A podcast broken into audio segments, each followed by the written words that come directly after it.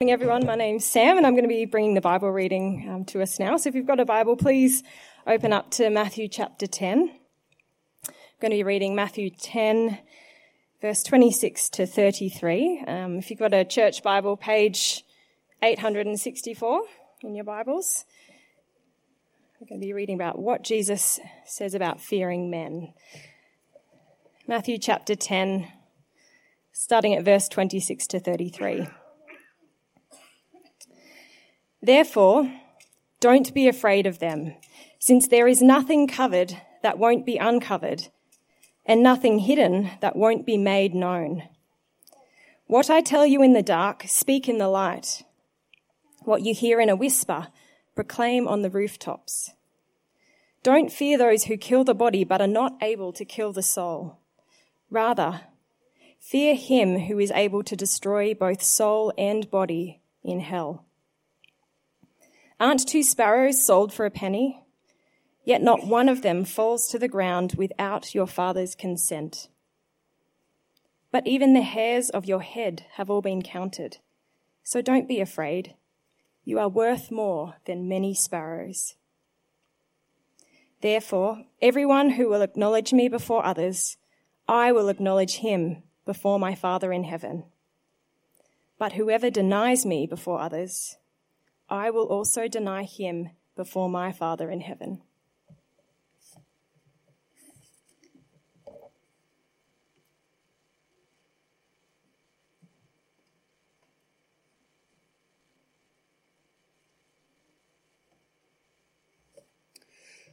Well, how about we pray one more time before we consider that uh, those verses? Let's pray.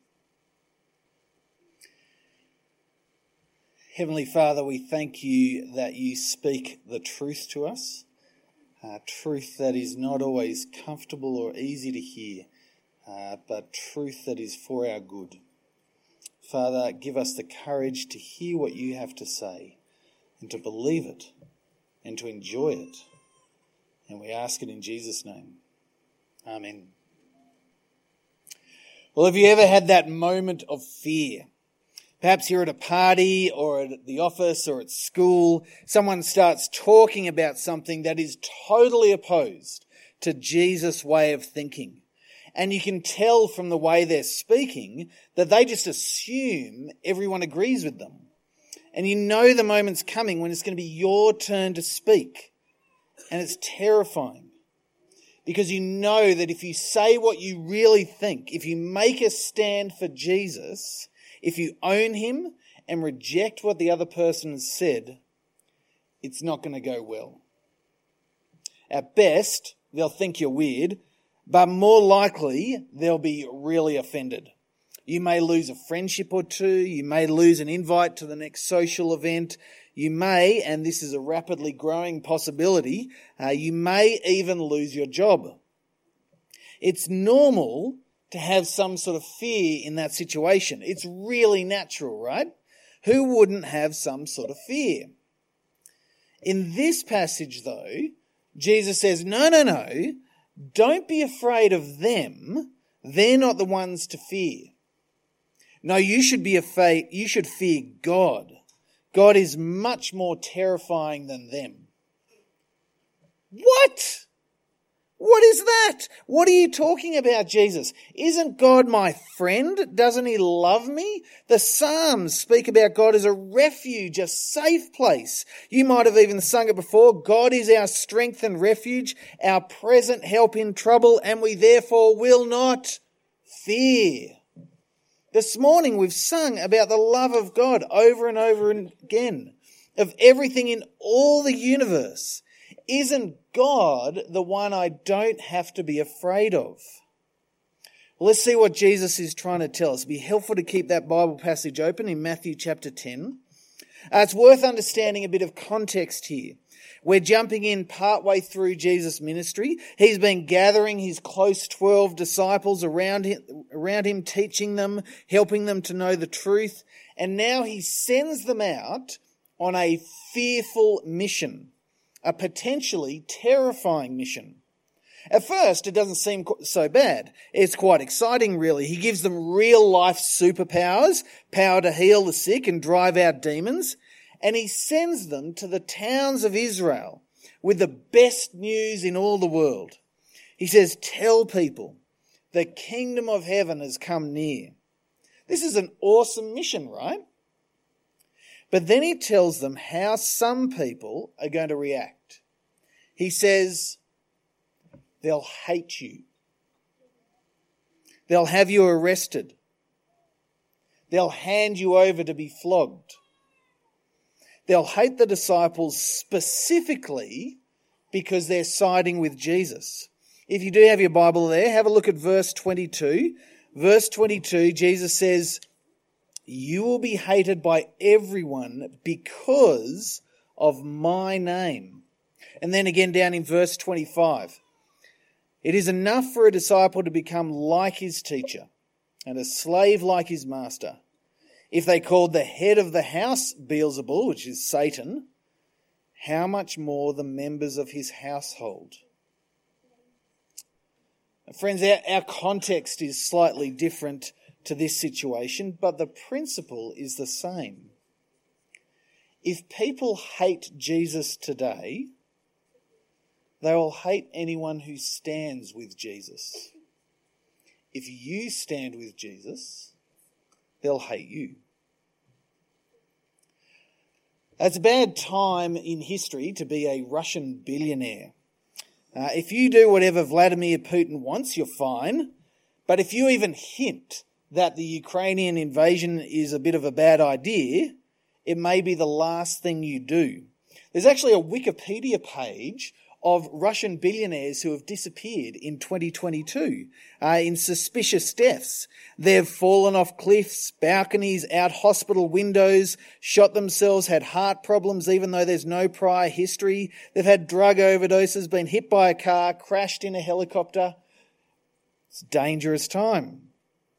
In Putin's Russia, if you're for Ukraine, you're against him and he'll make it very clear what the consequences are. Now, our world doesn't submit to the kingship of Jesus. If you're for Jesus, they will think that you're against them. But Jesus says, don't be afraid of them. In fact, he gives quite a strong warning. He says, don't fear them. The worst they can do is kill you. No, no, you should fear God. He can destroy you in hell for all eternity. Have a look at verse 28. Verse 28, Jesus says, Don't fear those who kill the body, but are not able to kill the soul. Rather, fear him who is able to destroy both soul and body in hell. It's pretty strong language, isn't it? You see, it isn't just the world that says you're either with, with us or against us, it's God. There's no middle ground here. If you're against the world, what can they do? Unfriend you? Sack you? Imprison you? Kill you? But then it's over, right? That's all they can do. After that, they can't do anything else. But God, if you're against God, the consequences go on forever. Hell is real. Jesus warns about it time after time after time. It's where you're shut out from God, from His goodness, from happiness, forever. We fear what we can see now. We're often not very good at fearing what we can't see, but what's in the future. I fear missing out on the extra 15 minutes in the pool or working in the garden so I don't stop to put on the sunscreen. But skin cancer is much worse. I fear taking too long getting home from my holiday and so I keep driving even though I'm tired. But I should be much more afraid of a road crash. People fear the social consequences of standing with Jesus. But Jesus says abandoning him and spending eternity in hell is much more terrifying. Don't just look at what's right in front of you now. Play the long game. Keep eternity in mind. Fear what's really worth fearing. Don't fear people, fear God.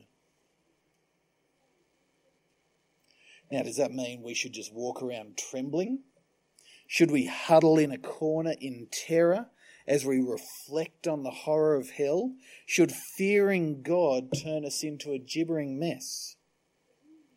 Well, if God were cruel and nasty, then yes, that would be an appropriate response. But God isn't like that. Which is why Jesus follows his strong warning with an even stronger encouragement. He reminds his disciples that God is a gentle God a caring God, a God who knows and values his people. Have a look at verse 29. Verse 29. Jesus says, Aren't two sparrows sold for a penny? Yet not one of them falls to the ground without your Father's consent. But even the hairs of your head have all been counted. So don't be afraid, therefore. You are worth more than many sparrows. See what Jesus is saying? God cares about and loves the smallest and most insignificant parts of his creation. And if he cares so much for that, how much more will he care for you? That you've been, those who have been made in his image, who is invited to join his son Jesus in ruling the universe who he sent Jesus to die for and rescue from rebellion and welcome into his royal family. Which is so important to know when you're faced with what seems like a scary situation. If I make a stand for Jesus now, what'll happen? Well, the most important thing we need to remember is God will look after you because he cares for you a missionary to a tribe in Indonesia was in a canoe with a local father and son, and the young son fell out of the canoe, and the dad froze. He didn't do anything. The missionary immediately jumped out of the boat to rescue the boy. And afterwards, the father told him of his shock. You see, the father was terrified of the river gods, the gods he thought were living in the river. He thought they were out to get him. They certainly didn't care for him. And so the last thing that you would do when you're in that situation was jump in the river. Even if it meant saving someone, even if it meant saving your own son. We don't need to fear God like that. When you stick with God instead of chasing the world, you're sticking with the God who loves you and cares for you. The one who can look after you even when friends and colleagues abandon you, even when you lose your job, even if you get killed. And that's why fearing God is a fear that makes you strong. If you fear God, you have nothing else to fear. You can be brave, tough, courageous, you can enjoy life so much better. You can say to the world, do your worst. Because I have a God who knows the hairs of my head. He loves me and cares for me and has an eternal plan for me. It might seem strange to say fear can make you strong, but actually, it happens every day. Would you be afraid of holding on to metal that's been heated to 220 degrees and hold it with your bare hands? You should be. That's right and normal. I hope you know that.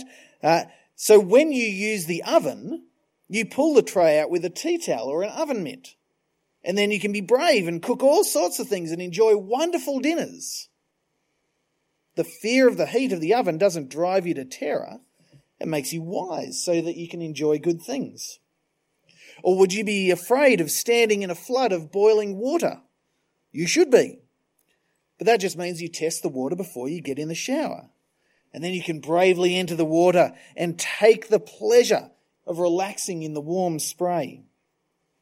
I'm afraid of falling from a huge height and being smashed to pieces in a pile of, on a pile of rocks. I don't know if that's a particular fear for you. Uh, it's quite a terrifying thought. This week I was in the Blue Mountains standing at a lookout, and my fear of falling didn't make me into a gibbering mess. It just meant that I didn't climb over the fence and that was there to keep me safe. That meant I could bravely stand inches from certain death without any fear at all. I knew that I was safe and I could enjoy the beautiful view. If you truly fear God, if the thought of Him destroying your body and soul in hell is terrifying to you, and it should be, then great. That's a right and normal uh, reaction. Hell is terrifying. So don't go there. God, in His kindness, has done everything you need to not go there. Sent His Son to rescue you. So stick with God, and He'll love you and look after you and care for you. In fact, you can be strong and brave and make a stand for Jesus, saying things that people don't always want to hear because you know that God is with you. He won't remove all the hard things of this world. In fact, if you stick with Him, some things are going to be harder. But He'll look after you through it and finally bring you to your eternal home. So, how should we fear God? What does that look like day to day? If we're going to say, I won't fear the world, I'll only fear God, how do we go about that? Well, it's tricky, isn't it? Because no one ever says, hey, who here is dumb enough to believe that Jesus actually rose from the dead? I hate you if you do. That'd be really clear and simple, and you go, yeah, I believe Jesus rose from the dead. Uh, it's usually less direct than that. They want you to hold the same value systems as them. People want you to accept things about sexuality that you know God says is wrong, or about marriage, or about getting drunk, or about identity. And when those sorts of things come up in conversation, sometimes we're tempted to just agree with whatever else, whatever everyone else is saying. But more often, though, I think we're tempted to keep quiet, desperately hope that the people won't find out what we really think. We try and please God and the world at the same time. Friends, we need to be braver than that. Sure, we need to use wisdom to know when to speak and when to be quiet, but we can't use that as an excuse to never publicly own Jesus and his ideas. We're standing, when we're quiet, often we're accepting what everyone else is saying. We're standing with the world, which means we're standing against God. So when you're sitting at a table with people, the opportunity comes to make a stand for Jesus, you know it could really offend people. Remind yourself. Remind yourself of two really important things. Remind yourself, one, nothing they do to you will have eternal consequences. Nothing they say, nothing they think. Keep the long game in mind. Don't fear the people in front of you. God is in charge of eternity. Don't fear them. Fear God. Secondly, remind yourself that you have a loving Heavenly Father who cares for you. Whatever you do, whatever they say, or however they react, God has your back. He can look after you in any circumstance. Be brave. So if you're at school or work and the conversation gets to the point where you have to stand with Jesus or the world, don't fear the world. Fear God and remember, he has your back and speak bravely. Say, I'm a Christian. And Jesus says, whatever. For some of us, there'll be someone in our family who rejects Jesus. Maybe your son or daughter, maybe a parent or a brother or sister. And the only way to keep that relationship is to turn from Jesus yourself. Don't do it. Fear God. Remember that the value of a relationship with Him is worth so much more, as hard as that can be.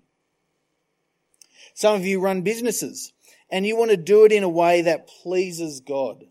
Sometimes people will only do business with you if you, if you accept things that God doesn't want you to accept. If you don't do what they want, you could lose money, lose your business, lose your house. But don't be afraid. God has your back. He knows the hairs on your head. Fear Him. Be brave and keep running your business in a way that pleases Him. Last one, just shooting out different things here. Some of you are health workers. Sometimes more and more you could be asked to help uh, with things that don't align with what God wants. You could be asked to help take a life instead of heal a life. And standing up to your boss and refusing to do what God hates can have serious consequences. Don't fear your boss. Fear God. He's got your back. He'll look after you today and for all eternity. Whatever your situation, don't be afraid of the people in front of you. God is in charge of your eternity. Fear Him, and you will have nothing else to fear. Let's pray. Uh, Lord God, we thank you for your astounding love for us, for your care and kindness and compassion. Father, we ask that we would take the warning of hell seriously that we would take you seriously.